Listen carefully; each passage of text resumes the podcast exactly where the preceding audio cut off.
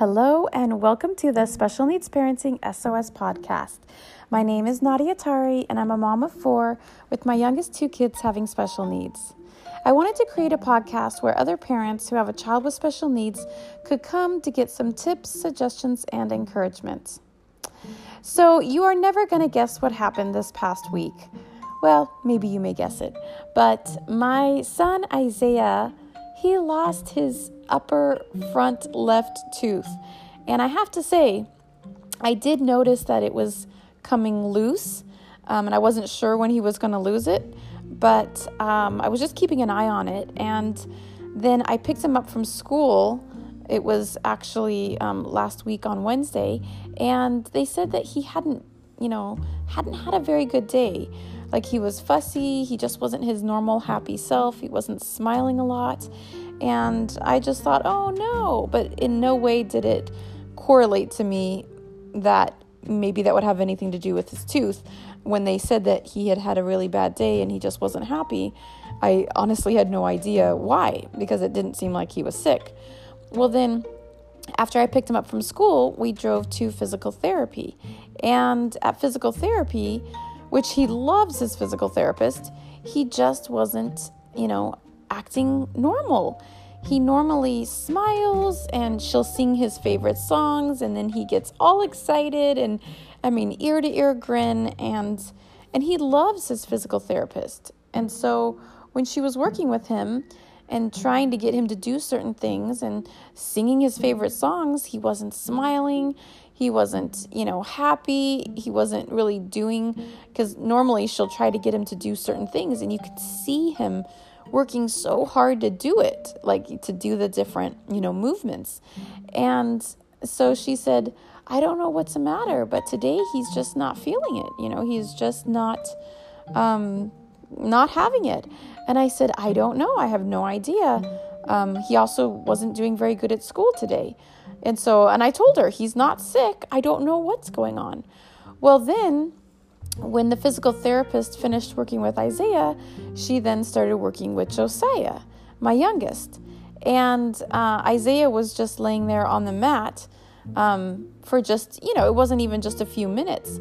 And then all of a sudden, Isaiah started whining and kind of, he wasn't crying and he wasn't screaming, he was just kind of moaning almost. And the physical therapist and I looked at each other and it was like, what's going on? You know, it was just so different, so out of the ordinary. Because normally Isaiah's really happy, and if he's not happy, he's just neutral. I mean, he, he doesn't cry much, he certainly doesn't moan much. And so I thought maybe Isaiah just wanted me to hold him. You know, maybe he was bored or just lonely now that she wasn't doing physical therapy with them anymore. So I picked Isaiah up and I put him on my lap you know, facing away from me and with his back leaning on my chest.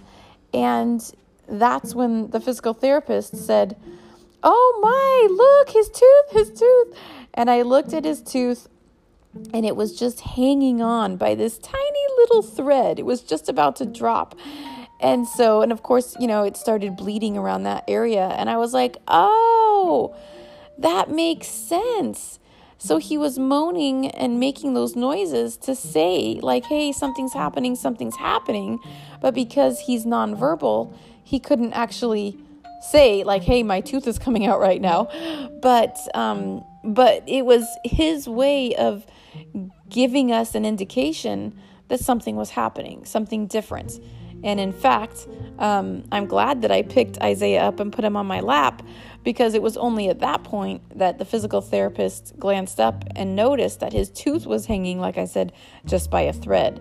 Now, the interesting thing is that when I picked him up from school and drove him to physical therapy, and when I carried him into physical therapy, his tooth was just fine. And even as she was working with him, the tooth was just fine. It wasn't dingling, you know, because there were several points during the physical therapy that she was working with him and and she looks at his face to gauge his response and the tooth wasn't hanging but apparently when she quit working with him it was somewhere in those you know 5 minutes or so that she quit working with him that his tooth actually came almost all the way out so when i went to pull his tooth out i, I didn't really want to pull it but I also didn't want him to choke on it. And so um, I kind of tugged just a little bit, but I didn't want to cause him any pain, of course.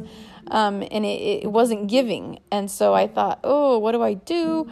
I don't want to just yank it out, but it literally was dangling in the air. I mean, when I say it was connected by a thread, I mean, it literally was this tiny little thread. And so I just gently nudged on it a few more times, and then, you know, out it came. So I grabbed a paper towel and use the paper towel to stop the area from bleeding. But, anyways, I just wanted to share that because I personally think that kids look so cute. Not just my child, but all kids when they smile and there's like a tooth missing. Uh, is it just me or is that not so adorable? I mean, I just, it melts my heart. And every time Isaiah is smiling now and I look at him with that big upper left tooth totally missing, it just, it just warms my heart like something like, like nothing else. And I have to say, I do firmly believe that it's the little things in life that can create some of the best memories. I don't know if you feel that way or not, but you know, it's things like this things that don't cost any money, um, but it's a memory, it's an experience. Um, it's it's something as sweet as you know my son losing his tooth and seeing him smile and seeing how adorable his smile looks now with that tooth missing. I mean, his smile would always melt my heart, but um, it's just, it really makes me think about the fact that some of the best memories of my life have come from experiences, not things. You know, I think about when I got a purse I was really excited to get, or I think about a trip that I went on with my family, you know, and it's like, the joy that I get from a purse that I really wanted, or a nice dress, or whatever, as long as it's an item, a thing, that kind of joy, well, it only lasts so long. Maybe a few hours, maybe a day, maybe even at most a week. I'm excited about, you know, whatever item. When I got my laptop, I was so excited about it because I had been planning on it and wanting it for quite a while. And when I finally got it, I was really, really happy for at least a week, maybe two. But there's a different kind of joy when it's not like an item that you're buying or even that someone gives to you.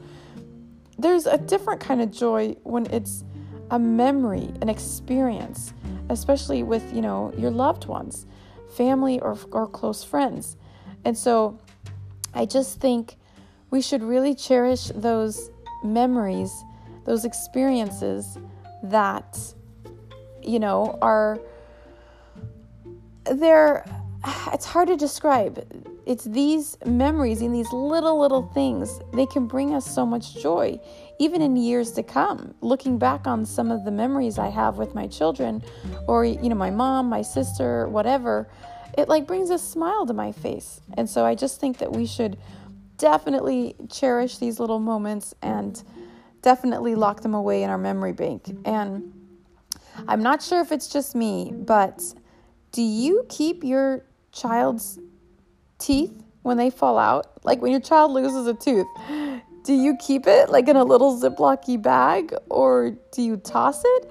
Because I just cannot find it within me to throw away my children's teeth when they lose them. And this has been with all four of my kids. Well, actually, Josiah hasn't lost any teeth yet. But with Gabriella, with Elijah, and now with Isaiah, I'm thinking, wow, I actually have a lot of teeth because I to save them. So, anyway, I don't know if that's just me or maybe some parents, maybe you just save one tooth, but you don't save all of them. Uh, anyway, that's it for today. Short, sweet, and I hope this brightened your day. If not, um, sorry about that. But uh, as always, I would love to hear from you. And if you are a parent of a child who has special needs, I would love to have you join my private Facebook group. It's a safe environment strictly for parents who have a child with special needs where you can get encouragement and support from other parents who can relate to what you're going through.